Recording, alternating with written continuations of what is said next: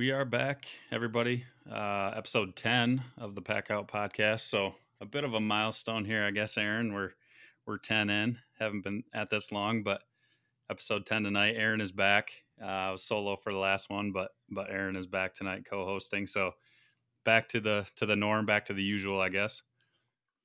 Yeah, uh, about as normal as we can get, I think.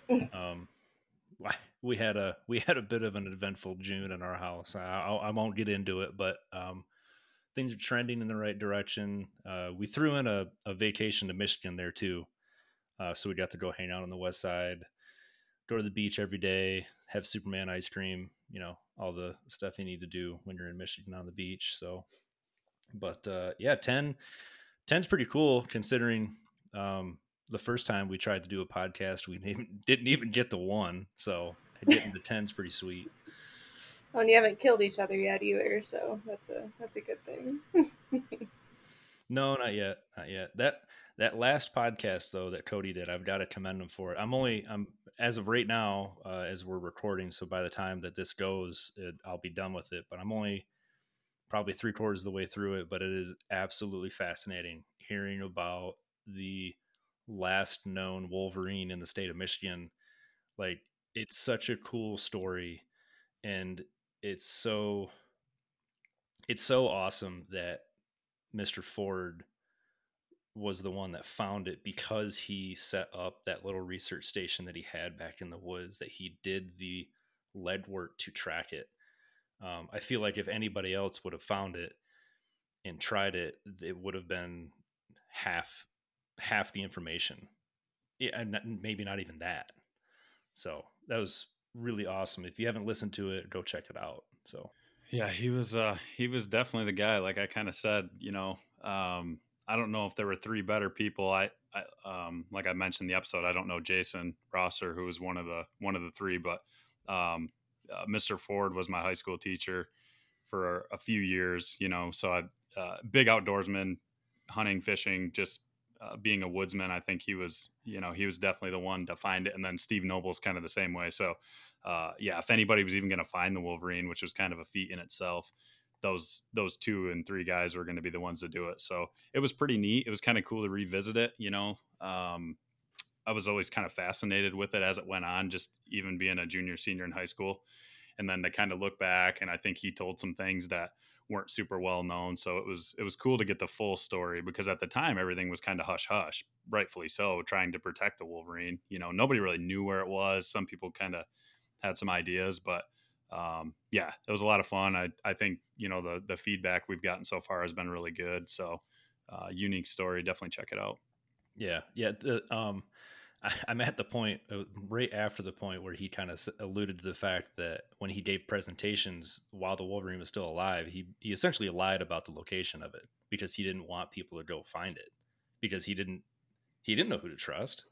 And I would have done the same exact thing. Like like here, this is the only one in over 170 years that that it's you know been around I mean, it was before. Did, not he say that the that there hadn't been a Wolverine in the state of Michigan because they were out of Michigan before it became a state? Yeah, I believe so. It had, yeah, it had been crazy. a long time. Yeah, but something that that really uh, stuck stuck out to me was the guy's woodsmanship. Like he was talking about how he knew enough about the Wolverines to know that it's not going to slog through a bunch of water to get where it needs to go, and that there was one narrow strip of dry land for it to walk on. And he's like, I knew just from knowing the habits of the Wolverine that it's not going to slug through this and it's not going to go through that. It's going to walk right here, and this is where I put my cameras. And it took him 300 some odd days to get a picture, but he ended up getting a picture, and then he got more and more and more, and eventually found, you know, kind of where it was hanging out, where it was living, and it's just fascinating. Very, very fascinating. Man, I gotta listen to this one now. It'll be yeah. worth your time for sure.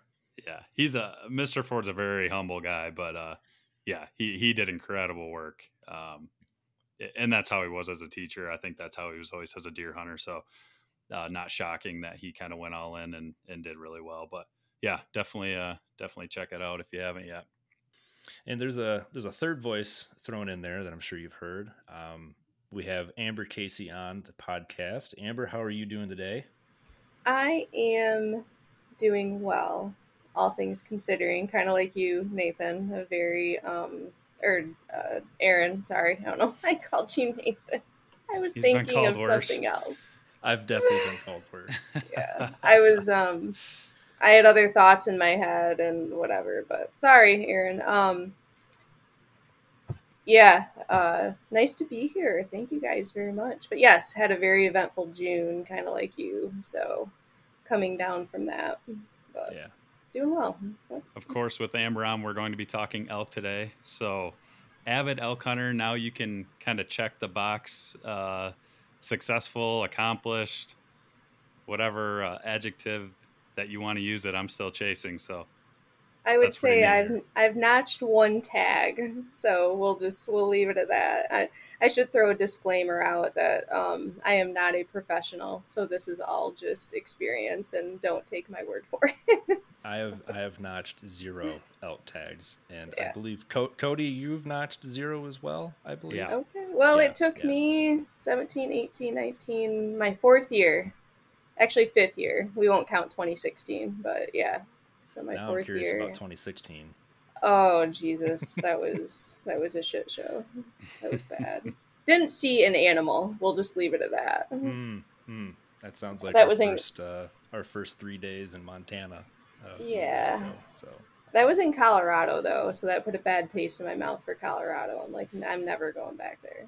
Never. you're not the only person that I've talked to that said they've gone to Colorado and you know only heard one or two bugles or didn't see Or people. or or Could just be. saw people. Yeah. yeah.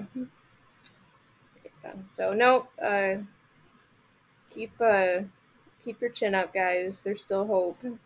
What you've only gone once? You said both of you guys. Yep. Yeah, we went on a like a seven day hunt in 2019. Um, actually ended up coming back one day early because it it was high 30s, rain, snow the last day, and we all we we ended on a good note. We had several encounters the last day that kind of filled our buckets, and Yep.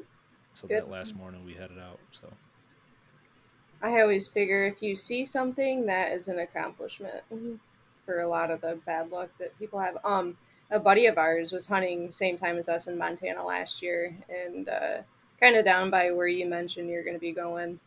And they left like a day or two early because they did not see an elk the entire time. They were there for like ten days, and weather kind of got started to get crappy, so they're like, "Yeah, I'm out of here." No, I don't Yeah. think I would do that. I would just go fish. Like I wouldn't leave Montana early just for that reason. if I had the vacation time, I would spend it all out there, no matter what I was doing. Yeah, I'm with you. I'm with you there. The weather makes it tough. We had the same kind of deal. We were up, I don't know what were we at, like nine thousand feet or ninety five hundred feet. Ooh, Um, yeah, that's up got there. on the. We had we had pulled a trailer up, so we had a like a sixteen foot trailer that we took to the top, and then got on the inReach, and yeah, there was like fourteen inches of snow coming, and we're like, hmm, well, it might be time to get this trailer down to the bottom again. hmm Yeah, found a- good idea. found a nice mom and pop campground that the guy was my god he was so nice. It's like yeah just park your trailer over there in the tent spot. It's not actually a camper so we don't need to charge you for having a camper. You guys can just pay me when you leave. Like okay you guys got hot showers? We'll take that. Hmm so but so so you started your first elk hunt was 2016 Yep. what um h- how'd you get into hunting in, in, in general i mean have you hunted all your life did it something you pick up just a few years ago Um, that's kind of it was. I don't want to say a roller coaster. Um, grow so growing up, I have two older brothers. Uh, they're you know outdoorsmen. My dad hunted and still hunts a little bit. My family, you know, my uncles, my cousins. You know, November fifteenth, holiday in Michigan, right? So, I grew up riding horses mainly. One of those crazy horse gals but so I never hunted growing up, but I would always I was always around it between my brothers and my dad and my uncles and my cousins. Um, and I don't think the first time I went out with my dad, I don't I think I was only like 13, 13 or 14. Um, took hunter safety and so I went out with him for a couple years for gun season, but I didn't pick up a bow until I was probably 17. So I was a little bit older getting into bow hunting and I my first year bow hunting um I did shoot my first deer with my bow. So that was kind of cool on opening day, October 1st. And that kind of, you know, gave me the bug. So then I graduated high school, continued to hunt, but then life takes over college, work. I was going to college full time, working full time, and bought a house and all that stuff. So it was kind of like if I had time, I would go, but I was never like like I am now. And I sold my horses like early 20s, probably earlier mid 20s, just because they're hay burners. I came to find out. like this this is dumb. Why why have these things? And bought a lot of nicer um, hunting equipment. So it was probably like my earlier mid 20s that I really started getting into it more, um, like the whitetail side of it. And I didn't turkey hunt until probably six years ago, six or seven years ago. And the elk hunting thing is just something that I've always wanted to do. I've always loved the mountains ever since I was a little girl and I don't remember when, but I the first time I heard an elk bugle, I was pretty young. I'm like, I'm gonna hunt one of those bastards one of these days because they're really really cool. And finally, I got the chance as far as having enough vacation time and financially. Not till like 2016, I'm like, screw it. I'm just gonna do it. Just gonna go. I don't know what's gonna happen, but you don't really know until you go. So, but yeah, the hunting, like I said, I've always been around it but I haven't been heavy into it only for probably about 10 years now, if that, probably eight to 10 years. So I'm still, I still call myself a newbie, a rookie, but you know, compared to a lot of other people that have been around. But I've learned a lot over the years. My husband knows a lot. I have a couple good friends that know a lot. So that's definitely, definitely helped. Did you guys kind of get into elk hunting together, you and your husband, or had he, had he been into elk before that or not? Um, no, we kind of did. Um, so we actually we started dating, and neither of us had been elk hunting, and then that was like 2015. And I remember he's like he bought a tag back when you could just buy a tag in Montana over the counter, and you didn't have to draw for it. I know, I know. It was like July or August. He's like, "Oh, I'm going." Like, oh, I hate you so much. so he went for he might have went in 20 no he went in 2016 too but we didn't go together in 2016 um so he went for a couple years without me um, but yeah around the same time is when we when we started elk hunting so we both we both learned together he learned to call he's a very good caller um, he called in my bull for me which was really really cool he's called in a ton of bulls for me, but I just couldn't deliver until last year. and he's killed so, a bull, at least a bull, right? A bull, yep. Okay. 2018, yep. He killed his his first one. That was kind of funny because he's such a good caller, and he actually shot it. Didn't even call. Didn't even make a peep that morning. It just that's how it worked out. And I'm like, you, all those hours practicing, and you didn't even need to. So you are both successful elk hunters. I know you don't want to give yourself the label, but I'm going to do it. So that that's cool. You guys have had two successful, elk in the freezer. I'm. I'm extremely jealous yep. of that. I would be wearing yeah. a T-shirt that said that for like a month after, just every single day, just walk around. Hey, say, yeah, that's. I mine. shot an elk. Yeah. that, well, I actually do for the sheep thing, the the chet mark or whatever. Yeah, I'm wearing yeah. that shirt like every day. I actually got a tattoo of my elk. I don't know if you guys saw that. Yeah. Oh, yeah. Oh, very cool. So is that like, uh, like the exact kind of profile of one of the antlers then? Very cool. Yep. Very cool. It's nice to have that personal touch to it. That you know, it's not like you'll ever forget anyways. But when you look at it, you know damn well like that's.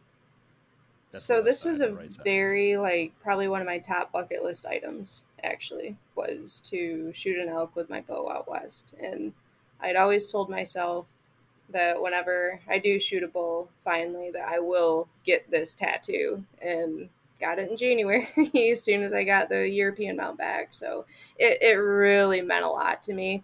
And not even just the fact that, uh, you know, shooting an elk and having him on the wall. It's, I don't know if you guys read my story that I wrote, um, but it's everything outside of that that's just, it, it, it means a lot and it's so hard to put into words. So, yeah, it was a very, very emotional time too when, uh, when I shot him. But yeah, you did a really good job describing not only what makes you tick as far as hunting goes, um, and what what brings you back to the woods, but you did a really good job describing the moments of the hunt, the moments after mm-hmm. the hunt, your emotions after the hunt. Which I mean, Cody, you and I both know how emotional hunting can be. And for something like an elk, I mean, you'd been trying at that point for four seasons to kill one. Yeah we all know how much work goes into just going elk hunting and to have it all come together at seven steps is nothing but insane. Um like yeah. pretty incredible. It, it was just insane. I mean there you know my mind is just racing right now thinking back to it. And uh, you mentioned oh to kill one at seven steps and that's the big thing. That's like an elk hunter's dream you know is to have us you're at full you're at full draw with a screaming bull at seven yards walking toward you and about ready to run you over you know let alone that being my first bull like i said that's any elk hunter's dream and then for that to be my first you know my first kill was just oh my god i tell everybody i'm like i still don't know how i kept my shit together for that yeah. like I, I really don't but. Yeah, and I don't kidding. think a lot of people really understand like and I don't either, right? Because I haven't been there yet, but don't even really understand what that must be like. Like, you know, you're spending most of the time if you're really serious and really into this, you're spending every day thinking or doing, uh, you know, something with elk. So for that moment to finally come together, like like I said, I haven't experienced yet. I will, you know, and, I it's hard to even fathom what it's going to be like, but you know, I, I uh, tell my hunting buddy all the time, like, I don't think my feet are going to touch the ground coming down that mountain with rack on my back. Like, I can't wait, you know? So you just, your mind goes everywhere from like flashbacks as far as you think back to April when you first drew that tag and you're like, oh my God, yes, this is so much fun. And then you think before that when you decide, I'm going to go elk hunting. And then even think back as far as like when you first started hunting, you're like, oh my God, this whole journey has led me to this moment right here. And it's just, it's a lot to unravel. But yeah, you, you guys will get there one of these days, whether it's a cow, calf, whatever. It's going to be absolutely amazing. My tag says any elk. Yep. And I mean any mm-hmm. elk. yep. Oh, I would have shot anything legal. Like I, I'm right there with you. But that just that was the opportunity. I'm like, well, I guess this is how it's gonna go. I, I, still remember we're up on top of the mountain, and, and our buddy Zach.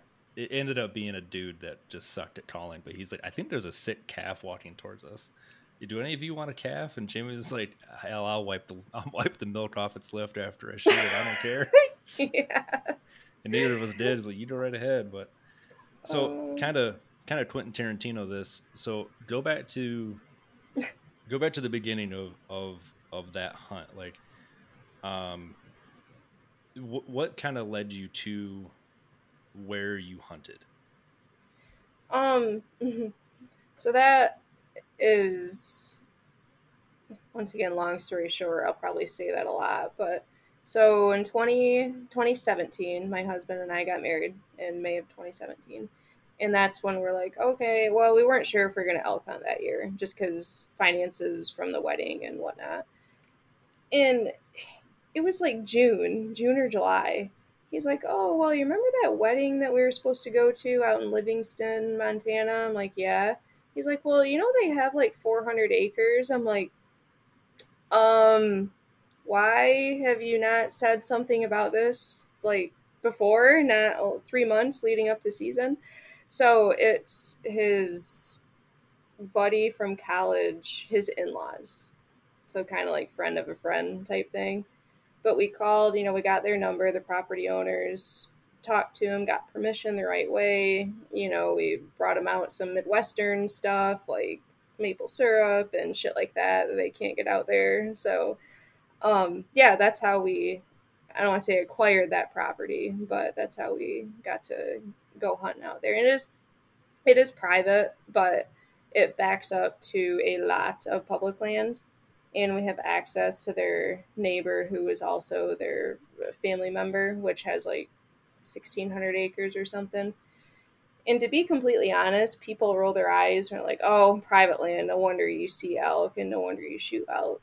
It's a bitch sometimes. Like last year we literally because all of the other properties around that private property don't let people hunt. And the elk know it so last year, the last day, we literally had a herd of elk. There was a huge, huge herd bull and probably like six satellite bulls and like 30 cows 200 yards from us. We were on the fence line and we couldn't do a damn thing about it. We couldn't call them in.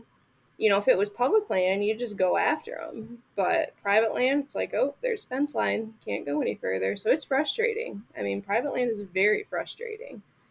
Um, yeah, there's there's definitely pros and cons to both. You know, yeah, for growing sure. Up, growing up in Michigan, I always hunted private land. Mm-hmm. Yep, same here. Moving out here, uh, we do hunt a couple private properties, but I mean, one of them's like 11 acres. The other one's probably 40 acres, and mm-hmm.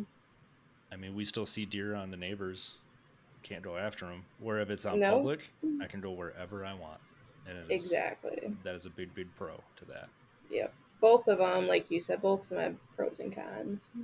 Even then, I mean, it's like, you know, what elevation are they at? What's the feeding cover like on private? Where's the bedding at? I mean, people that I feel like people that scoff at private land elk hunting versus public land elk hunting don't really understand elk hunting either. So, uh, yeah, maybe the pressure's a little bit different, but I don't, I mean, it's kind of one and the same too, to a degree. So, yeah. Oh, yeah. for sure. So yeah, we've hunted that property since 2017. We go back, like if obviously if we draw, we go back to the the same place because it's something we know. Um, so I've I don't want to say given up on e scouting the last few years, but we haven't really had to because it's like we we know the property. What do we have to scout? We just we have to go find them and you know then then go from there. But um, one year, 2019 was a tough year, and we that's where we realized like oh shit we need to have a plan b. Even though we have this private property because they they were gone. Like the elk were literally gone for like a week. We didn't hear anything didn't see anything and so that's where scouting elsewhere would definitely help because then you can pick up and leave and go to a go to a different spot. But for the most part that property's been been pretty good for us obviously you know we both killed an elk there so right right yeah. yeah yeah we learned in 2019 about what a plan b was and to have yeah. one and a c yeah. and a d and so on and so forth that's funny yeah because that was the year we we realized that too yeah so mm-hmm. so you have this you have this piece that you're able to hunt um public all around it um you know what going from 2018 when your husband Pat killed his to 19 to having him kind of disperse, I guess, you know, having a rough a rough trip there. You know, t- what was what was 2020 like? What were the thoughts going into the season? Um, you know, how did you how did you kind of pinpoint where they were that year? So 2020 was a little I mean, it was odd anyway, but just talking about elk hunting, it was like I felt, I don't want to say pressured to draw a tag or to get an elk, but because this year, which we'll get into later, I have another hunt plan, which has been planned for like two years now. So in my mind, I'm like, shit, if I don't get an elk this year, then I'm going to have to wait like two years to try this again. And so I drew, obviously, last year, both of us drew a tag. I'm like, okay. And I was just hammering because we were the whole co- the COVID shit hit, working from home. So I started working out a lot earlier. I started shooting my bow a lot earlier, just getting super, you know, dialed in. And I'm like, I ain't, I ain't fucking up this year. like something needs to happen this year. And got out there like on a Friday and it we just kind of do the same thing. We get there, we set up camp. We're like, all right, let's wander the property and just kind of scope stuff out, see what's changed, what hasn't changed. And that Friday evening, I actually stocked up on a cow elk. Like I almost shot one at like 60 yards the first night. I'm like, well, this is a good sign. Well, then it started getting super hot, and I started kind of, even just on day one, I was a little down in the dumps man, they're not bugling. Where they at? Pat's like, my husband's like, dude, it's day one. We're here for like 13 days. You need to settle down. um, but we got a little insight because we planned on leaving and going to another spot on like that Sunday. Actually, the Sunday I shot my elk. And we got a little insight from the another guy who hunts the same property essentially he's like no you got to stay here. He's like they're here. He's like i just bumped a bull this morning. He's like they're just quiet. Like okay that's that's good to know. Like i really appreciate it. So we were um, really patient. We did finally hear him bugle i don't know saturday night. And then sunday morning i heard my bull bugle. I say my bull because that's the only bull that bugled all day and we actually we went to Bozeman that Sunday to have lunch with a friend of ours and his family. I had a glass of wine. I'm like, yeah, whatever. We come back and we hike up the mountain, do our normal like waiting because they were just bugling like right before um before sunset. Took a nap under a tree. We heard him pipe off. It's like 5:30. Like, oh, sure, let's go towards him. Whatever, see what happens. And um I guess we can get into the story of it. So we heard him bugle, and he was pretty close, and I say pretty close, like probably three, four hundred yards up the mountain. And that area, we know it's a bitch to get into. So we literally like cannot get up there. We have to wait for him to come down.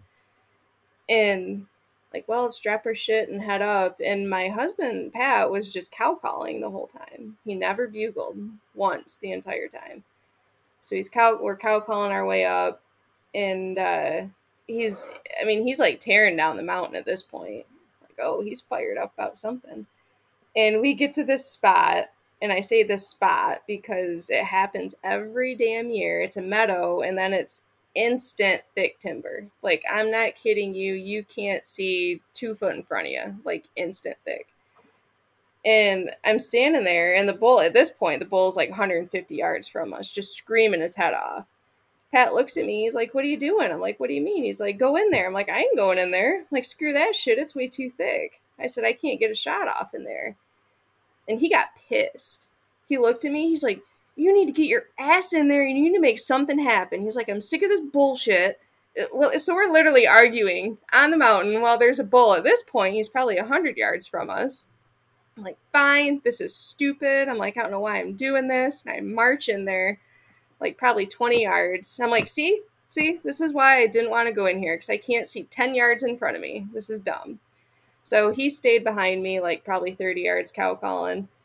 And I look over and through like the thick shit, I see cows like 15 yards from me. Like, son of a bitch. They saw me and they beeline it down the mountain so I'm like darting around trying to find a spot. Well, right in front of me, I see a trail and I can literally see like 10 yards.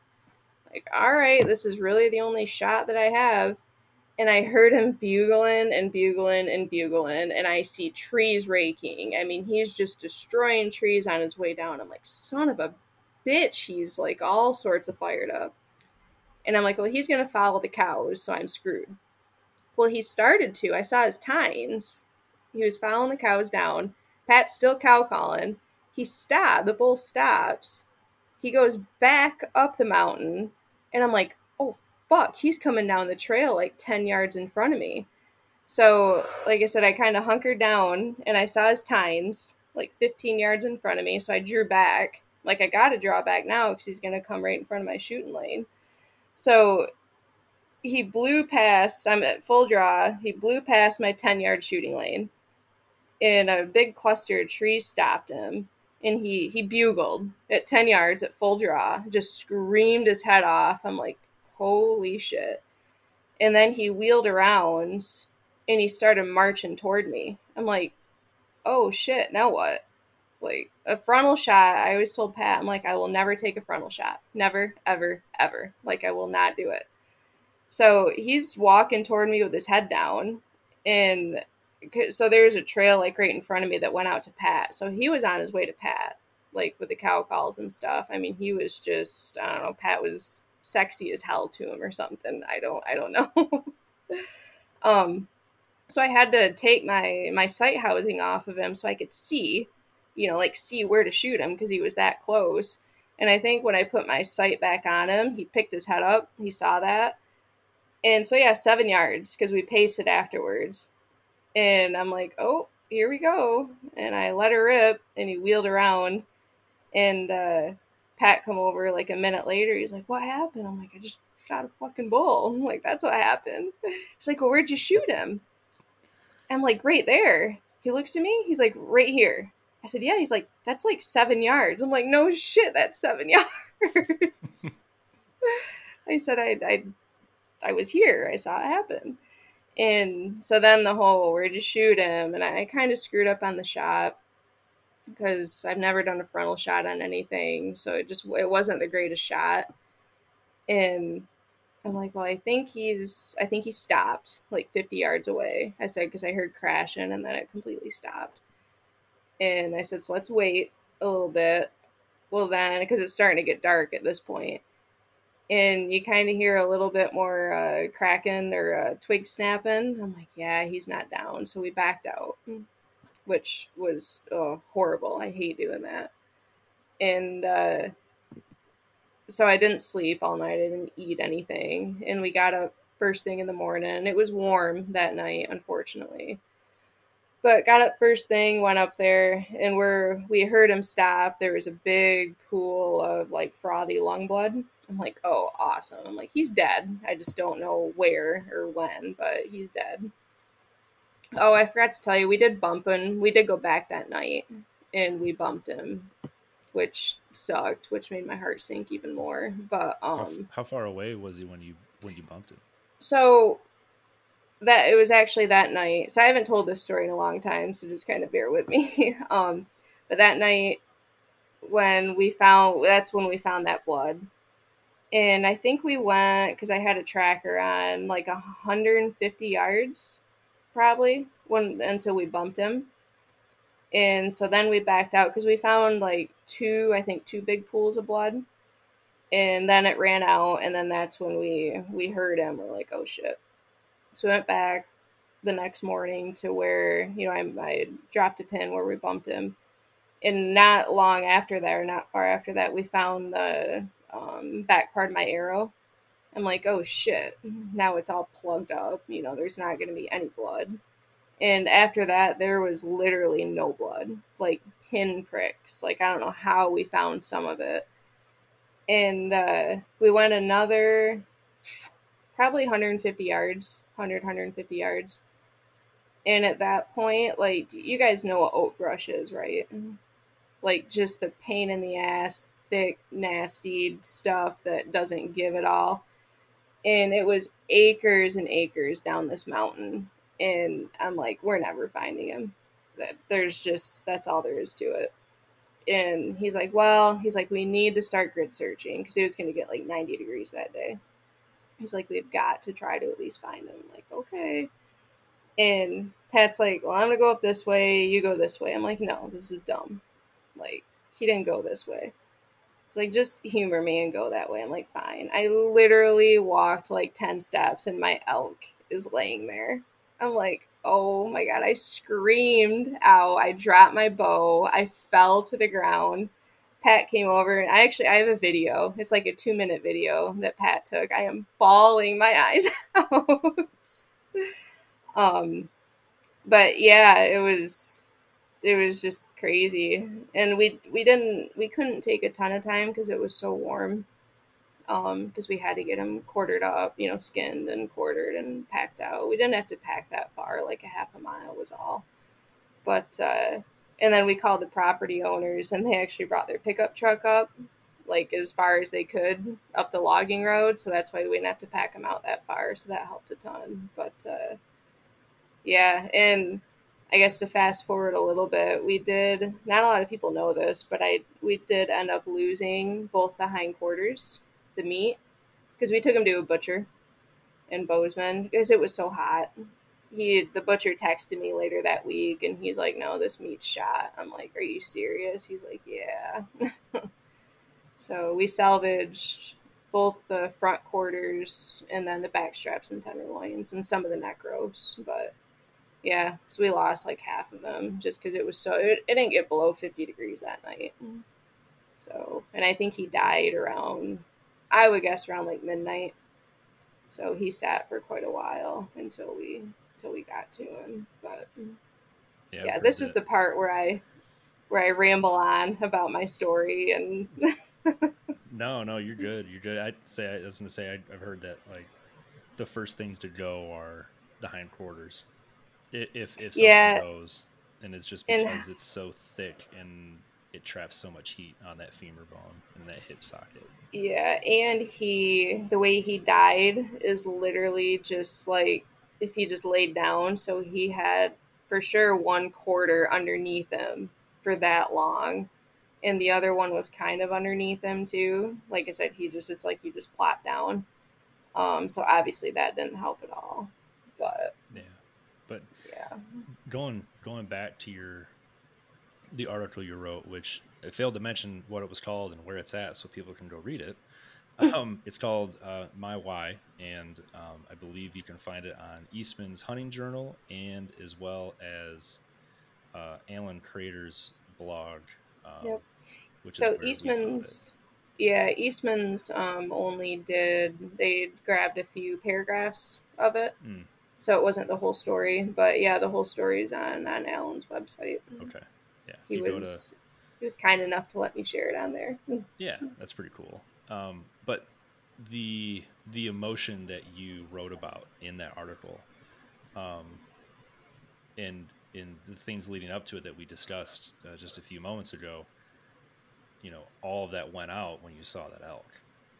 And yeah. you describing it now is I feel like it's something that you're only going to know if you've been in that situation.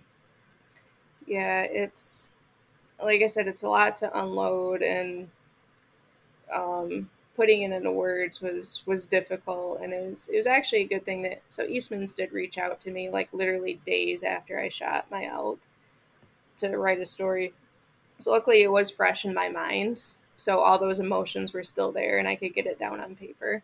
Um, but it's it's everything you know the support from friends and family and you know social media people you guys over the last four years that have followed me and seen all the um, the failures and the the almost you know almost had them and my husband wounded one and I missed one. And not even that but just like you were saying earlier it's a it's an everyday process, you know, from working out to making sure your bow's fine tuned. Um, the vacation days, you know, we put all of our eggs in a basket every year for that's that's our vacation pretty much. Like we don't take any other vacation, so that's it. All comes down to September, and then the other side of it, just being out there, you know, to be in the mountains, and you have this five by five elk down with the backdrop that you have is just it's surreal like completely surreal. So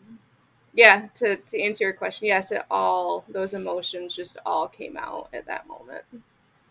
And the biggest i don't want to say the biggest thing but was when i when i facetime my mom after that because i had talked to her. She's we're very very close and obviously i told her right like I called her right after I shot him, and so she knew tracking him, and I'm like, Mom, I'm not gonna be able to find him, and this and that. And at the tail end of the video that Pat took, um, like I laid my hands on him, I'm crying, I'm taking it all in, and then like, I gotta FaceTime my mom. Like right away, I grabbed my phone and FaceTimed her, and I'm like, Mom, I found him. So everything in that story was not like uh, doctored up or anything. That's exactly how it went down. And uh, she started crying, and so that that was a very like that was kind of the moment after you know after I shot him that I I don't know because she knows how much work I put in and how much I wanted that. Yeah, you mentioned um, the social media aspect. I know. excuse me. I remember being super excited when you posted that photo because like just kind of knowing like 2019 was a rough year. We kind of had that same rough year, and then like you you're always kind of sharing your progress you know you're working out you're shooting your bow and like to me that stuff is like infectious i love when people are like you know posting to their stories that they're working out and they're shooting their bow and like mm-hmm. i love I that love stuff that too yeah, yeah, and i know i know some people don't like to share that stuff and and that's fine but i just absolutely love it so i was super excited like hey you know amber finally killed a bull you know i kind of know at least on the surface kind of how hard she's been working so yeah that was that was super cool and i'm sure there was there was lots of people that had been following and were equally it was, you know, as excited. yeah it was really i'm not gonna lie overwhelming um after i posted that all of the messages that i got from people that like i know on social media that i follow but for me to think back like if you guys messaged me and we had a short conversation back after I shot my bull. I couldn't tell you what the hell it was about. Like I was so overwhelmed with messages and and that was very very touching to me uh, for lack of better wording or phrasing it was just it meant so much to have that kind of support and you know i try to support other people that obviously have the same the same passion and are doing the same things because I know I know how hard they work. I know how hard you guys work and the sacrifices, you know, from family and work and all that other stuff. So yeah, it's it's it's a good community of people. It really is. Yeah, that's something I really enjoy about kind of the elk hunting community community, you know, at least on Instagram it it um uh, seems to be fairly tight knit and kind of like you said, I think everybody understands how hard you have to work yeah. to get to that point you know so it's like when somebody that you're kind of familiar with you know what the what their process is you know kind of how hard they've been working you know their success is is a success you can enjoy too you know at, at mm-hmm. least on the mm-hmm. surface it's not like you were there but i mean yeah that that is one thing that i really like about the elk hunting community that i don't necessarily feel like you get elsewhere you know like yeah. i mentioned before i was a big deer guy before this and i still enjoy deer hunting but it's it, it's just different you know, I, I can't it's necessarily put my different. finger on it, but yeah, it, it's different. The elk hunting community is different, and that's one of the things I really, really enjoy. You know, you can kind of thrive off that, how hard people are working, you know, and and the time they're putting in to be successful because 10% of us are going to do it every year, you know. So, yeah. If you want to be in that 10%, you can't just show up, you know. You can't just go buy your tag at the store when you get there anymore. You know, th- there's there's work to even get the tag. And then once the tag, that's that's to a degree the easy part you know and, and now the hard work starts and and you really have to get after it if you want to be one of those guys or girls that go every year and, and you're in that 10% club you know so. Yeah and i'll i'll be completely honest to kind of not really segue but tonight today um, I honestly have not shot my bow any distance since last year like literally last August or September. Like I've been um, shooting in the basement, like blank baling and stuff like that, just to keep my form and whatnot. And I went out for the first time today, grabbed my bow, um, 50 yards, and I was pretty good. I'm like, okay, I think I'll be good for this year, which gave me a little bit of anxiety because, like I said, I'm very like, I'll prepare all year, I'll be shooting all year, but life happened this year and it just didn't really work out and I didn't have the motivation to go out and do what I should have. But um yeah, I mean it starts even before you draw a tag. Like you I figured out you can't wait until you find out if you draw a tag because then it's too late to start working on um, shooting and working out and you know like I just the other day dehydrated seven pounds of burger for the the meals out there and that kind of prep work. I mean, there's it's it really is a year round thing. And I figure I'm like, well, if I don't draw a tag, I'm gonna go somewhere. I, I don't know. I'm prepared, so I'm gonna try to try to make it to some state. That's half the battle anymore, I think, is figuring out yeah. where you can realistically go when. That's why we're putting our hands in so many pots now. You know, it's like even when we first started, it was kind of like, well, we can probably draw Montana at least every other year, and now it's like, eh, I just don't know what's going on out there. Maybe Colorado is not over the counter at some point. It's just, you know, we we've touched on this quite a bit, but yeah, the the whole landscape's changing. So, like you said, it almost like it starts way before you get the tag. It, it's kind of a 365 day a year thing now. Yeah. Have you guys um put in for other states like uh, you know Arizona, New Mexico, stuff like that, or not really yet? I haven't been doing those states. I, I haven't done I haven't put in for New Mexico and, and I'm not building I'm not building Arizona points. Um, Okay. I've I you know I'll get points here probably pretty soon for for Wyoming. Um, I've got points for Colorado, and then I'll play the the internet waiting room game for Idaho. Depending on Yeah, that was stuff like crazy. that. Yeah, my uncle I, I got in real quick. Uh, my uncle waited in waited in line on on his computer for about two hours, and uh, we we got lucky. He got he got a tag um, in our in our zone, so Okay. but uh, Awesome. yeah, that was that was a curveball because I told him I was like, yeah, they sold out last year in June. He's like, they sold out because the last time that he went, they just bought them when they got there. It's turning And- into Montana because that's how Montana used to be. Yeah, so and uh, I told him what they did, and he's like, so I need to be on my computer that day, don't I? I'm like, yep. He's like, That minute. all right. So he hopped on and he waited. Yeah, the uh, the future of of elk hunting tags scares me a little bit. So my I'm trying to just grab all the chips I can get. So Yep. I'll have two points in Good idea. Wyoming. Uh, we put in for New Mexico. We're obviously going to Montana this year. Uh, we started to build some points in Colorado.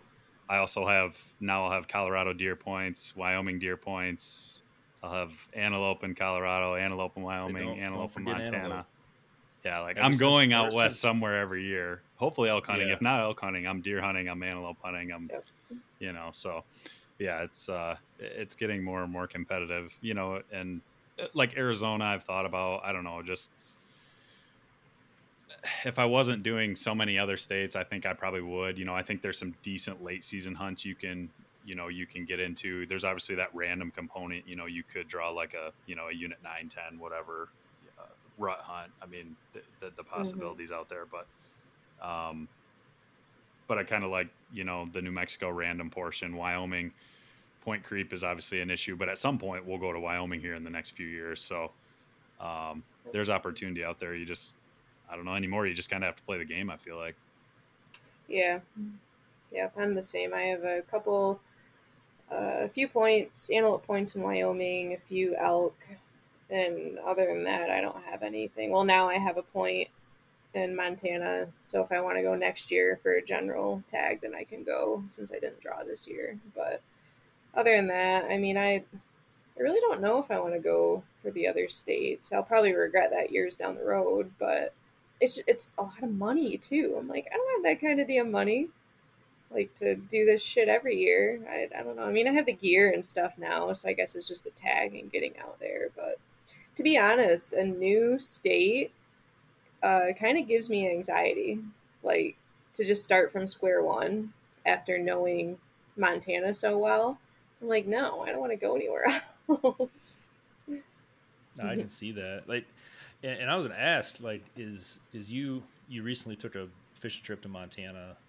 You've elk hunted Montana several times. Like, is that kind of like your state? Um, I feel like it's my state just because I'm comfortable. Like I said, I'm comfortable with it. I know the area. I now know the rivers, where to fish. Um, people. There's actually a lot of people out there that I try to meet up with, uh, whether it be my fishing trip or in September when I'm out hunting. Um, like I said, I'm just I'm comfortable with it, and I I am an adventurous person, and I think after this antelope hunt this year, like next year, I would like to venture out a little bit just to experience something different. Um, I think it'll do me do me good now that I have an elk under my belt. Hopefully, I'll get an antelope under my belt this year. Um, you know, one of the questions that you guys had were gonna ask me was like my future hunts, and I, I really like we were just talking. I don't have any plans. I am game for any any species. Like I would love to hunt Roosevelts out in Oregon or somewhere out there.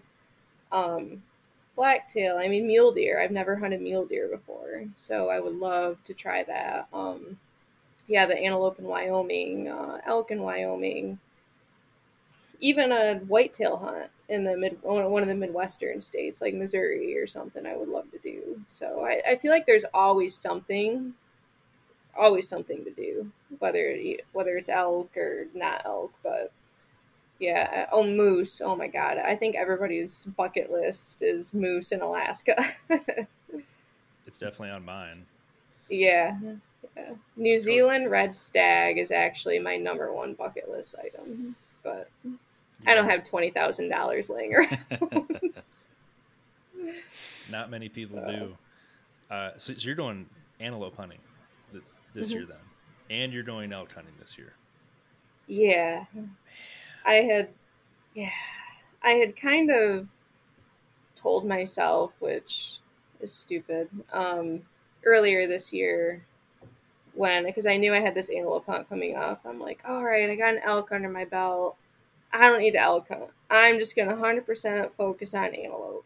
Yeah, after you chase elk, you can't imagine not chasing elk in September, especially already being out there. I'm like, how how can I be out there and not at least chase something? So I did put in for general tag, didn't draw. So I did um, an elk B tag, which in Montana, which is a cow tag essentially. And it's the only shitty thing about that is it's unit specific. It's not like a general, you know, oh, I have this tag and I can hunt 20 units or whatever. So I had to kind of pick and choose. And the guy that we had lunch with last year, the day I shot my elk, he lives um, in the unit that I put in for. Because he's like, oh, if you guys ever want to come out, you know, put in for this unit, get you an elk, whatever. So I asked him, and he's like, yeah, that's not a problem at all. So I did draw that unit. So I do have a cow tag. Not can't shoot a bull in that unit, but um, it's only I say only like 250 bucks I think for a non-resident. OB tag, which isn't terrible. That's um, that's not bad compared no. to um, thousand dollars. Yeah, I think Idaho's with everything in. I can't remember what the actual hunting license is. I think the hunting license is like six fifty. Yeah, something like that. It's ridiculous. Um, but yeah, so I'll be hunting. Hopefully, get a cow early so then I can fish in between the the elk hunting and antelope hunting. Um, but yeah, then the antelope hunts on the east side of the state for a week, and that's with a big group of people. So that should be that should be fun. A little bit more relaxed, as relaxed as antelope hunting can be. I've never I've never hunted antelope, and I never and it's with a bow, so that's going to be frustrating to say spot the least. I'm sure. Sitting in blind. Yeah. Yeah, spot no, stock. spot and stock. Uh, yeah. yeah. After, after talking to Trail, like I went down the a deep rabbit hole of just watching YouTube videos of people blowing stalks on antelope, and it just looks like so much fun. Well, the guy that set it up for everybody, um, he's gone a couple times, and the couple guys he went with last year, everybody tagged out. Um, he told me he's like, "You are gonna hate your life every day. I guarantee it." He's like, you're gonna want to throw your bow. He's like, you're gonna break arrows. You're gonna lose arrows. He's like, it's gonna, you're gonna be miserable. I'm like, sweet. Sign me up. So, yeah, I'm excited. It's gonna be busy. Is that Very like the? Uh, is that like the 900 tag or whatever? The, like the like the yep. kind of general archery. Okay. Yep. What did it take to draw that? That's some. Um, I, so that's turning that's turning into kind of the elk tags in Montana because okay. every year it's always just been over the counter. That's what I but was he warned all of yeah, he warned all of us last year. So that'd have been did he go in 2020? I don't know. I think 2019 they sold out or it might have been 2020 he was keeping track and they sold out. So he's like everybody buy a point okay. if you want to go. okay. and some people that even bought a point in our group that were going didn't draw. So that's how tough that one's getting to which is ridiculous. Yeah that's the thing. But, it's not just elk anymore. Mule deer is just no. as bad and antelope it seems like at least in spots is getting as bad so. Yeah. The whole western hunting hunting game is changing every year rapidly i think it's a, fad now. Everybody's doing it. that will be the interesting thing to to see if it's here to stay or if this is kind of a you know kind of a peak and things are going to plateau and start to start to go down. That that will be the interesting I, part, I think. I hope. Mm-hmm. Stay away, people. Stay away.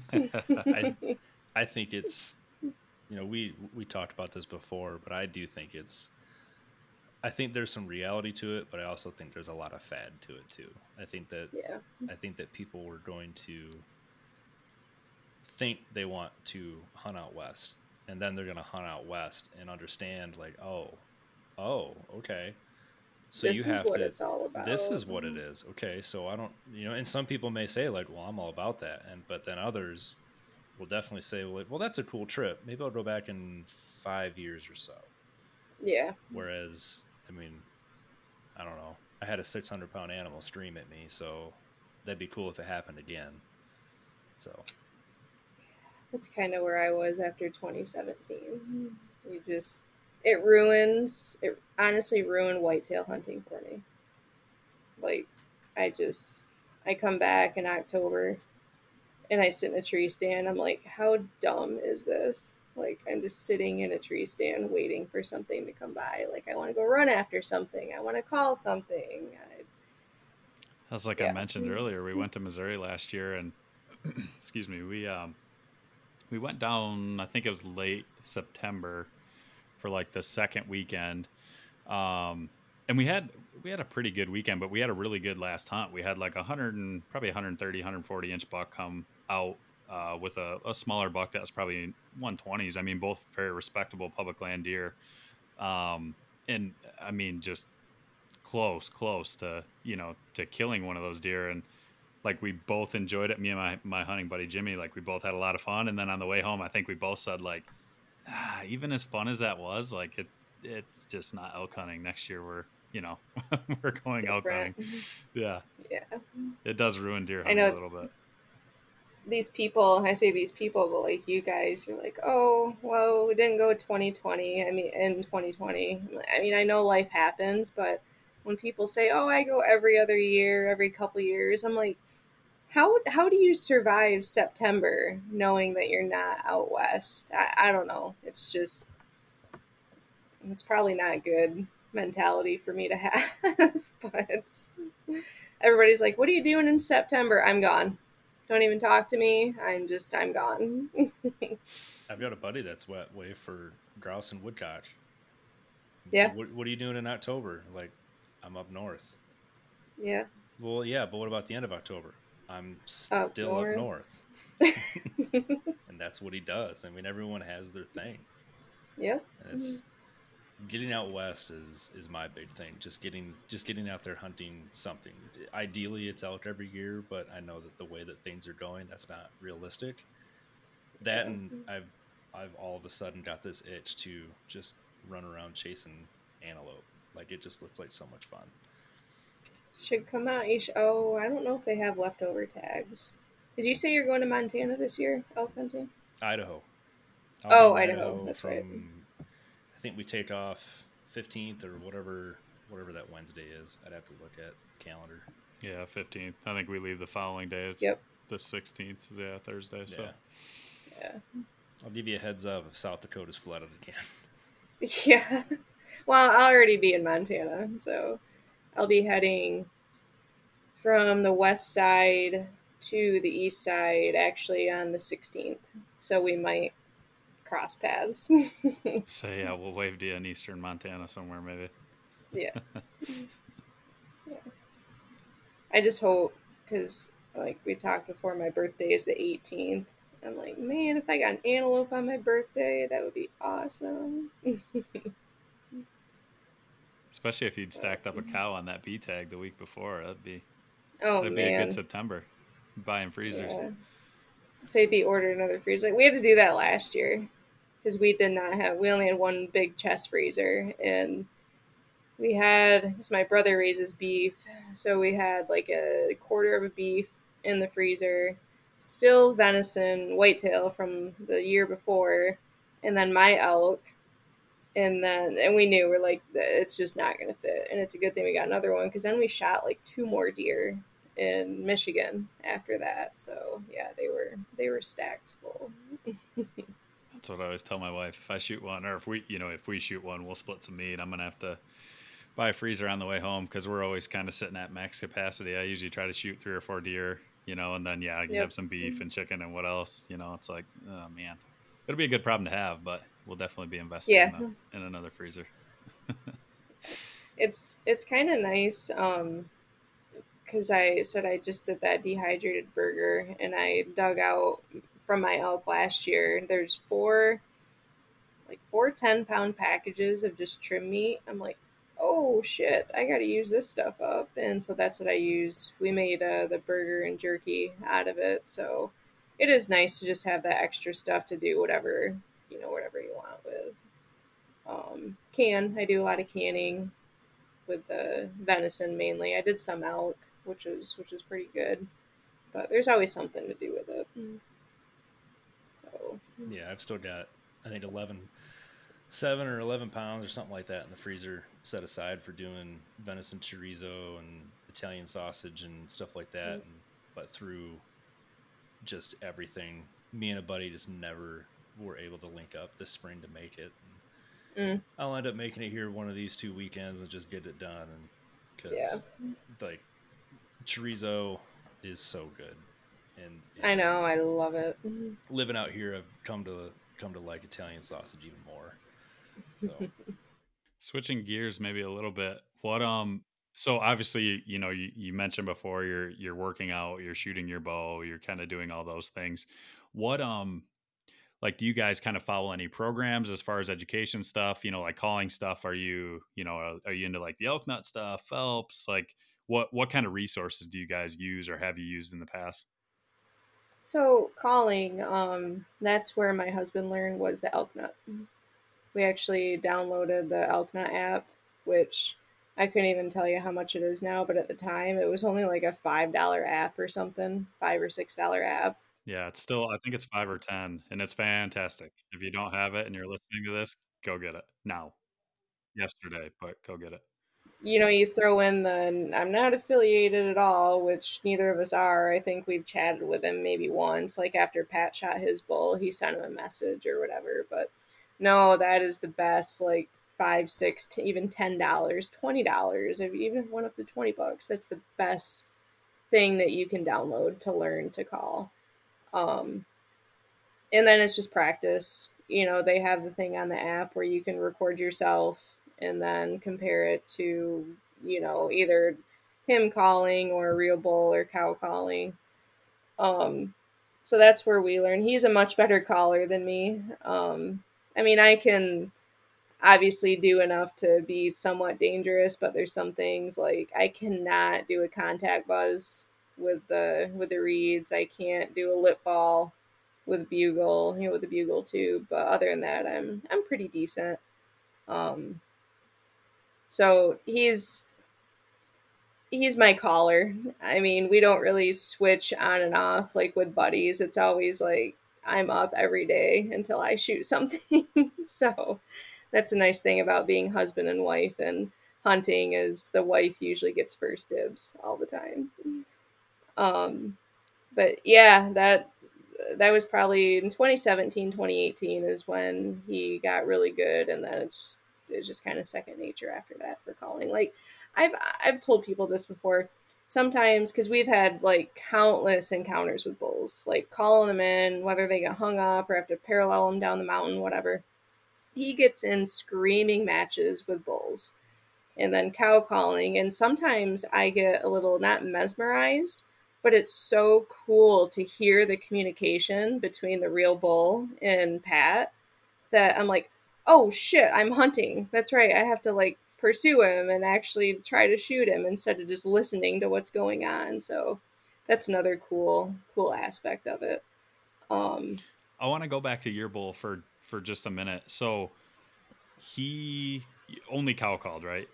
yeah, he okay. did not pipe off a bugle at all. So was he responding? Like, was he bugling when when Pat would cow call? Was he kind of like every time he's oh he's yeah kind of giving you was, the reassert? Okay, I was wondering. Yep, he was thing. fired up, and that's kind of how. I mean, it, it's a lot to explain, and once again, that Elknut app, he'll he'll explain a lot, Yep. but you kind of gotta know their language, and you gotta gauge their feelings as far as like what's gonna turn them on, for lack of better phrasing. Like that's why Pat didn't bugle at all because he's like, if he's getting fired up just by my cow calls, I don't want to screw this shit up by piping off a bugle and potentially, you know, him hightail, you know, taking his cows and getting the hell out of there. Because I think that bull, my bull, was there wasn't any other bulls in the area. So he heard Pat and he's like, "Oh, there's another cow for my harem." So he just totally was zoned in on him or on her, him, whatever you want to call it, on Pat. And like I just want another cow in my in my harem. So but then there's other times where uh, it I mean, they will challenge over each other, Pat and the bull. Like it's just literally a screaming match, and that's what we'll call that bull in because he's so pissed off. Like either you need to get the hell out of here, or I want your cows. So you just you really have to know what they're saying and how they're saying it to kind of know how to call back. That's where I feel like Paul Medel really shines too, is is knowing not knowing only how to say things, but knowing what to say, you know, because like, yeah, in your scenario there, I think it would be very easy for most guys, and even me going back to 2019, had I been a caller and and cow called and got a response, like, yes, I probably would have went to the bugle tube. And now, you know, following more with with Elknut and kind of knowing what to say when, it's like that's not necessarily what you want to do. You kind of need to know what to say back. You know, like you mentioned, he's he's fired up with with cow calls. Why do I need to now introduce this bull? You know, so exactly. that's where I mm-hmm. think, yeah, I think Paul Medel and the Elknut stuff is is fantastic. You know, I think his when Yeah. as well, like when he's saying that stuff, when he's Yeah. responding, how long he's pausing between between cow calls. He talks about that in his slow play where he'll he'll make a cow call, just a couple cow calls, and then he'll wait. He's like, I just sit there five ten minutes, just hang out, Yep. see what happens, and then I'll do it again, and then I wait another five to ten minutes and do the same Mm-hmm. thing. And it's like, I mean, we're we're Midwestern people. We're used to sitting in a tree waiting for deer to come by, so like we're fairly patient. But I'm not fairly patient, especially when I'm out west and I've You want him to respond like right now. yeah, I want to start talking. Let's go. Let's get this going. Yeah. I don't want to wait. Yeah. Um, some of that our first year, uh, it comes with experience. Yeah. Yeah, I always Um, like. Yes, I know elk hunting's not turkey hunting, and I'm not trying to make that parallel. But from a calling perspective, you know, I always God, like, I hope it's not. yeah, right. Like now, I'm to the point where I kind of like I feel like I know what I need to say when, and it wasn't always like that. It took me a long time, you know. But but yes, there's times when you kind of need to be patient. There's times when you can you can press forward. So that's where I feel like the parallel is, you know, with with the experience portion, and then just kind of learning when you know you need to say what. Well, for instance, in 2017, our first year out there, um, that was when I missed one and then he wounded the same bull. Um, but it took, holy shit, probably from the time that we started calling to the time all that shit show happened was probably an hour, over an hour for all that to transpire. It was almost kind of a slow play thing. It was in the afternoon though. I think they were bedded down, so it it took him a little bit to get fired up. But once he was fired up and once we got him, oh man, it was one of those I don't know who says that, but you know, when you find one that wants to play, he wanted to play that day and you know, it every single bull is different. And you just you really have to gauge them and yeah, know know exactly what they're saying. Cuz you can screw it up in a hurry which we've done before. Amber, I'm an archery nerd, so talk to me about your bow setup. oh boy. so I will try to talk as intelligently as I can about this. So I so I have two bows. We'll start with that. I got a second one last year the year before strictly for low poundage because we all know when you're sitting in a tree stand in late October when it's 30 degrees, you know, you're sitting there for two hours. I can't draw back what I can draw back in the summer. I mean, it's it's a bitch. So I just got I have uh, Mathews Triax. Both of them are the exact same bows. One's 50 to 60 pound limbs, and the other's 40 to 50. Um, but my elk bow, I shoot 50 pounds and I only have like a 25 and a half inch draw length. So that's where it gets really difficult for me to shoot, you know, keep it heavy enough to shoot an elk, but you know, I want to be able to shoot out to 50 yards if I have to. So there's definitely a happy medium because I lose so much in my in my draw length, but um my arrows I shoot Easton uh, FMJs I think they're they're 400 spine, and I shoot slick trick broadheads.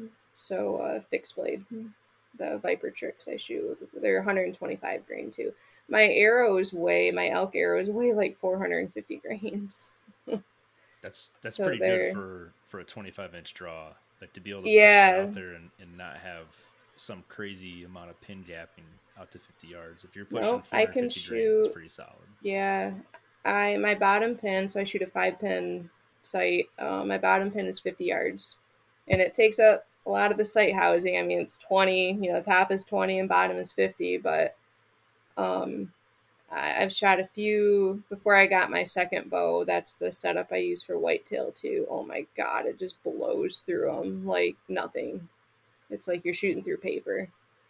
Um, but yeah, I mean that's my husband's more of a nerd than me, and he kind of figured out what setup. Um, but that's kind of what we figured was the best bang for my buck, as far as getting the most uh, momentum out of the arrow for what how little poundage, how low poundage I'm shooting in my um, my draw length. And we had to Sounds switch like gears. I need to talk because I love. That. oh man, he could talk for hours about that stuff and that's where I learned it is just you know us discussing back and forth like what we need to do. I'm like, well, why are you doing that? And then he tells me, I'm like, oh, okay. Um, but we really had to switch gears for my other bow this year because antelope, we all know you have to try to shoot out like 60, 70 yards. I'm like, well, how in the hell am I going to make that happen? I can't make that happen with 450 grain arrows. um, so that I still am shooting 50 pounds because I figured I'm like I can't get away with anything less than that to to try to poke out. Um, but I switched to Easton the hexes, and they only weigh 350 grains, I think, maybe just over 350, but still 125 up front. And the slit, I think I'm still doing a fixed fixed blade broadhead. I'm not sure though. I might go mechanical, but that'll probably be a game time, like a week before I leave decision. um, so yeah, that I honestly spent the last few days tuning. You know, we bare shaft tune, do all that stuff, and he's he's gonna fletch them probably pretty soon, and then sight in because I have for that bow I have a four pin slider. I can't remember what it's a Black Mountain, I think, is the brand. Um, because I want to be able to get. I, I thought it was something mountain. Might be black gold. I don't know. Kind of an. I don't want to say off-brand, but definitely not okay. one of the one of the more well-known. Um, but yeah, so I want to be able to get out at least to like sixty or seventy yards for for antelope, and I should be able to. I don't think there's there's going to be a problem with that. But my biggest thing is penetration, obviously. But we'll see. Hopefully and it sounds like you got decent penetration on that bull. Then you obviously got into the chest cavity. Yeah, so I clipped um, the top part of one of the lungs, and so I think I got. I know people can't see this. When I found my arrow, there was only about that much, so it got over half penetration from a frontal okay. shot. So it went. I mean, that goes through a ton of shit. Yeah, so you were in and, a foot uh, anyway. Yep, and what stopped it was it hit a rib, I think, and then it deflected. Um, So in 20, I like telling this little story. In 2019, I shot a whitetail with my elk bow, so the really heavy arrows. And it was a quartering to shot hard, which was because of just hunting. Everybody knows how it never works out. Um, he was only at like 10 yards, but he was quartering to super hard. And he was starting to quarter, like go broadside, but he was going behind some branches. I'm like, well, it's now or never. And uh, so I hit him. I ended up hitting his lungs and his liver. And it exited out his opposite flank and buried in the ground. So I'm like, for it to go through all of that, like ribs, organs, you know, hide, and for it to just blow through and still bury in the ground behind it, I'm like, that's pretty good for, you know, for what I'm shooting to, you know, for that to happen. So like, I'm pretty happy with that setup. I'll take it. Yes, it is very nice shooting deer with elk arrows. I shot a buck Yeah. last year and and uh, got a little overzealous. I've told the story on here before, but tucking to the front shoulder and actually hit the scapula. I double lunged him. It was, ended up being a good shot, but yeah, hit the scapula on the onside shoulder, went through bone on the offside shoulder, arrow like half in the ground. Buck went 50 yards and piled up. So I uh, Pat yes, I like my elk arrows and I like them a lot for deer as well. Pat did that with a doe last year, I think. Um, blew through both shoulders. She was kind of hunched over, and it was a heart shot, but it was just covered, you know, by her shoulder blades, and he blew through both of them, and same thing, just buried in the ground. like, oh, that's good to know. um, yeah, fifty pounds is still kind of tough to draw because I was shooting a Hoyt before that and I shot 55 pounds. But the cams and the draw cycle so much different on the Mathews, so it's it's it's a struggle for me. Um, I don't think I could draw much more than than 50, but I think that'll be pretty Really, good. I mean, that's not bad though. If you're getting 450 grains tuning out well, Yeah.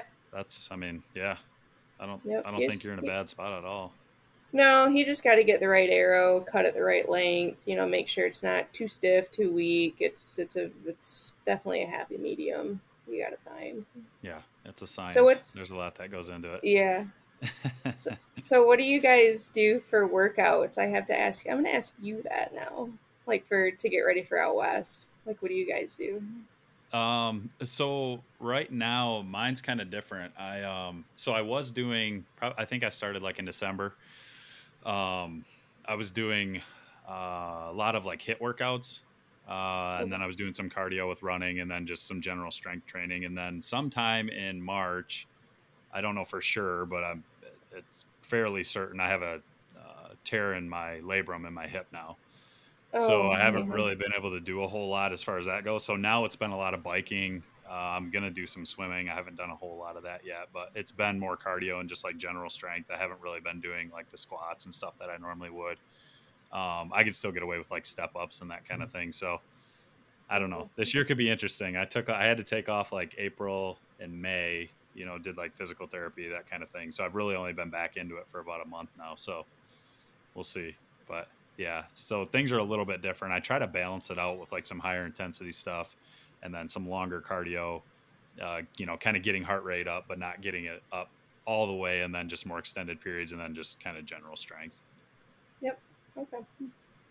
and I started I started around January or so. Um, and and I think uh, Cody, you talked me into doing uh, doing a Chad, which I can't remember what it is. I think it's like a thousand step ups, and you see how long it takes you to do it. Yeah, it's a thousand step ups with a weighted pack. Yeah. Um, and is it is it just I, I I haven't done it in a while either. I don't think I've done it since like February or March before. That was the well, that was the only time I did it. I did that to kind of That explain. I'm not going to do that then. I'll pass. on it's it, it's a great gauge of where you are, um, for sure. Uh, but I, you know, I we bought a, a spin bike for the house, um, we thought about the Peloton route, kind of a thing, but we ended up finding one good old Facebook Marketplace that was barely used for a quarter, at least a quarter of the price. Yeah. Um, so I've been doing a lot of biking on that, and I was doing some rucking, but I've steered away from rucking um, because I've got uh, last year I hurt my back, so I've got a partial tear in one of my discs in my in mm. my lumbar area. So rucking isn't the most friendly thing for me. Um, that and talking to another buddy, he's a he's an athletic trainer out in Colorado, and he's just like he's like he's like you're you're putting yourself into heart rate zones that you don't need to be in. You know, you're getting into that zone three, which doesn't really do a whole lot for you cardiovascularly with for your fitness. He's like, you want to focus on one, two, and then four and five. So I've been doing long rides on the bike, uh, staying in that zone one, two, so so hour long rides, and I watch a ton of YouTube videos because that's the only thing you can do on a bike that's not boring. Um, it was handy during March Madness though. I just watch a basketball game and just ride for a while, but uh, and then I'll mix in three or four HIIT workouts a week as well, um, which have those always put me into zone four or five, and I think they've really helped. Um, June was kind of a lost month for working out, though. So for hmm. uh, again reasons I'm not going to get into, but like you know, just didn't. Yeah, I think I th- think I did a half a dozen workouts in all of June. I so, literally did zero yeah. zero workouts pretty much in June. So you're you're ahead of me. here we are telling everyone like you got to be at it every day none of us. I know. I was, I was, it and then I started working out again. Yeah, yeah, yeah, yeah I sure. worked out again last week, and I wanted to die. Like, holy shit, I'm getting old. So I restarted this week, um, kind of getting back into the swing of things, lifting a little bit, doing some rides, getting back, and you know, I think two months or I think I counted it today. It's like 63 days until we take off. So I think it's uh, I think I'll be I'll end up being fine. Um, my uncle's been doing a ton of riding his bike, 10, 15 mm-hmm. miles a day kind of a thing where he's at. So I think we'll be all right. There's a lot of people um, I talk to. I hate bike riding, but a lot of elk hunters do that. That's how they prep for it. It's just it's low impact. You know, it's easy on the joints, and like you said, still gets your heart rate up. But I might I might chat with you guys after or through messaging about kind of what else you do because I feel like I need to switch mine up a little bit or amp it up or do something. Yeah. But the HIIT workouts, I think, have been yeah, uh, it it definitely uh, you know have helped.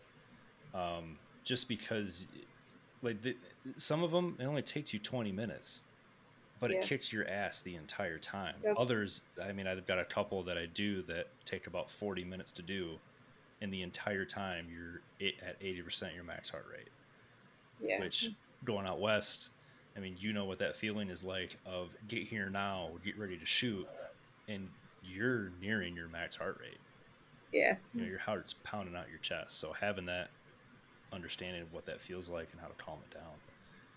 So. There's a workout I do that's uh, kind of like that. It takes about 30 minutes, but holy shit. Like, I started doing that last year, a couple years ago, and that's how I kind of gauge myself, like how miserable that is. I'm like, oh boy, I'm I'm pretty behind. But so that's helped me because I've been a terrible runner. Like I hate running, just never been able to do it. Running is and terrible. Since I, I don't understand people it, that say that running is their passion and they love it. No, I don't understand those people. I, they're psychotic. They're just psychotic. That's it. but since I started doing that workout, and last year, you know, because the whole COVID stuff, I did start um, working out earlier in the year. Um, I can actually run like three to four miles now without stopping up and down hills and i feel like fine afterwards. So i'm like okay i must be doing something right. If in my yeah, 30s right. i can run better than in my 20s so i don't know. Yeah i'd say you're doing okay. Yeah. I always tell people it's like oh what do you do for workouts for elk season? I'm like honestly it's it's a lot of cardio and lower body and I did figure out, like you said, Aaron, um, I don't do a lot of pack training before I go. Like, and I was talking to a buddy, he's shot a few elk out west now. Um, he's like, no, he's like, I, I know, I know I can pack out an elk. He's like, so why do I need to destroy myself throughout the year, you know, carrying 70, 80 pounds when you're only going to do that for however many miles one one time when you're out there. Yeah. And I think you something know, that gets neglected. And I learned this the hard way with messing up my back. And and the reason why I messed up my back is because I had zero core strength. None. Yep. Like I remember yep. the, the, the PT put me up for a, a, plank, and she's like, "All right, we're gonna do a minute." I kind of looked at her sideways. I'm like, "Well, we'll see." Did you want to die? at the end of, I mean, I made it a minute, but I wanted to die.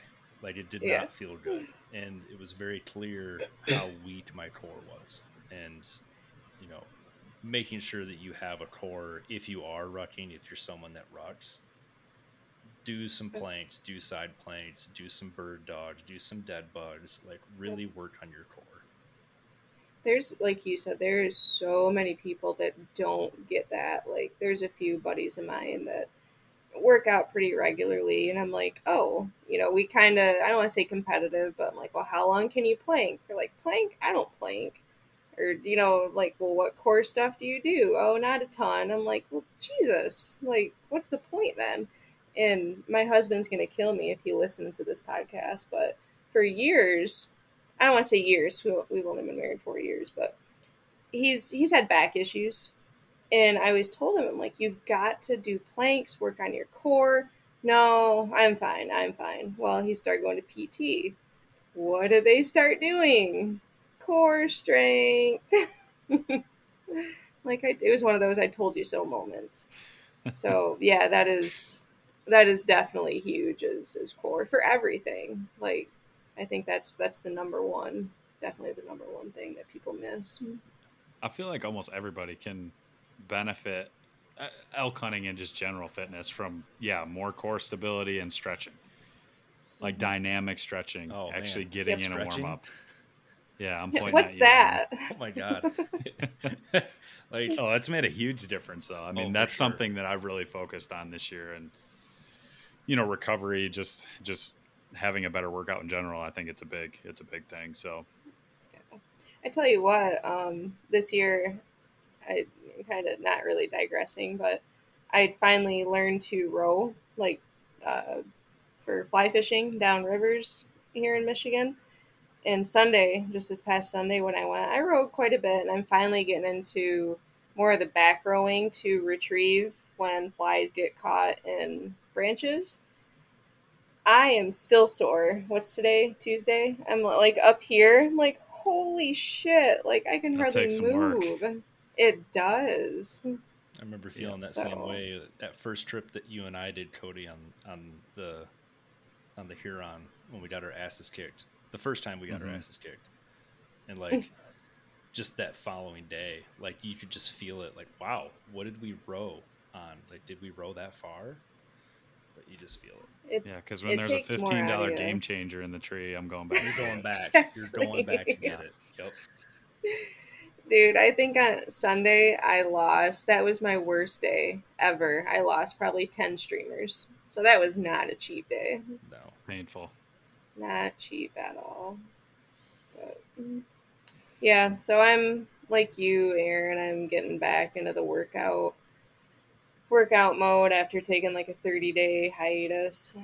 But we got a couple months. Mm-hmm. Be good, but yep, just yeah. I just I pedal down and and stick through it and stick to it. Yep, yep. I just do running. I don't do weights like a lot of people do strength training with weights. Mine is a lot of like calisthenic or the mm-hmm. resistance band workouts. Um, bands are great. Then, like I think people yeah. under, underestimate what bands can do. Bands will give you yeah. You can do so much with bands that you, know, you don't necessarily need a bar or anything like that. You can make it work. And I feel like people think you need to look like you're built like a shit brick house for elk hunting, and you don't. Like some of the strongest people I know, you would look at them and be like, dude, you can't bench shit. but they just have I don't want to say stupid strength, but they just they know They have functional it- it's just it's different. Yeah. Yeah. Yep. It's a lot different. Just because they don't look jacked doesn't mean that they can't kick your ass type thing. But like me, I just hiked fifty pounds the other day, like Mhm. for three or four miles without a problem. They're like, wait, what do you weigh? I'm like, don't worry about it. we will to kind of to kind of close it out we do have one more question for you and and i'll bet there's some instagram followers of yours that are interested as well because if anybody follows you on instagram they know that that you enjoy a cold glass of whiskey every now and then. I So- do, uh, yes, warm or cold, either oh, or. oh so you even drink it neat then? Wow okay. I don't even drink it neat. I can't drink it neat.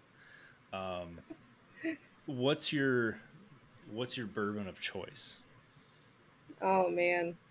So I kind of just got into the being a I don't, I don't know if they call them bourbon connoisseurs or whatever, but just like the last year, um, I have a few friends of mine, mainly who I fish with, because that's what you do when you fish is you drink bourbon apparently. So Same- that's where I bird hunting. Weird. yeah that's where i learned a lot of the the bourbons from but um one of my favorites is actually knob creek Okay. and buffalo trace is a good one um trying to think what else is sitting on my counter right now um i haven't had jefferson's but i heard that's a that's a pretty good one Yeah, the one that's aged But- at sea. Yeah, Yeah. It, not that one. That's Oh, that's that super one. Oh, okay. expensive. Yeah, like a little bit lower, lower than that one. But Bulleit is honestly a very underrated. It's only like it's super cheap. I use cheap lightly, but um, that's really good.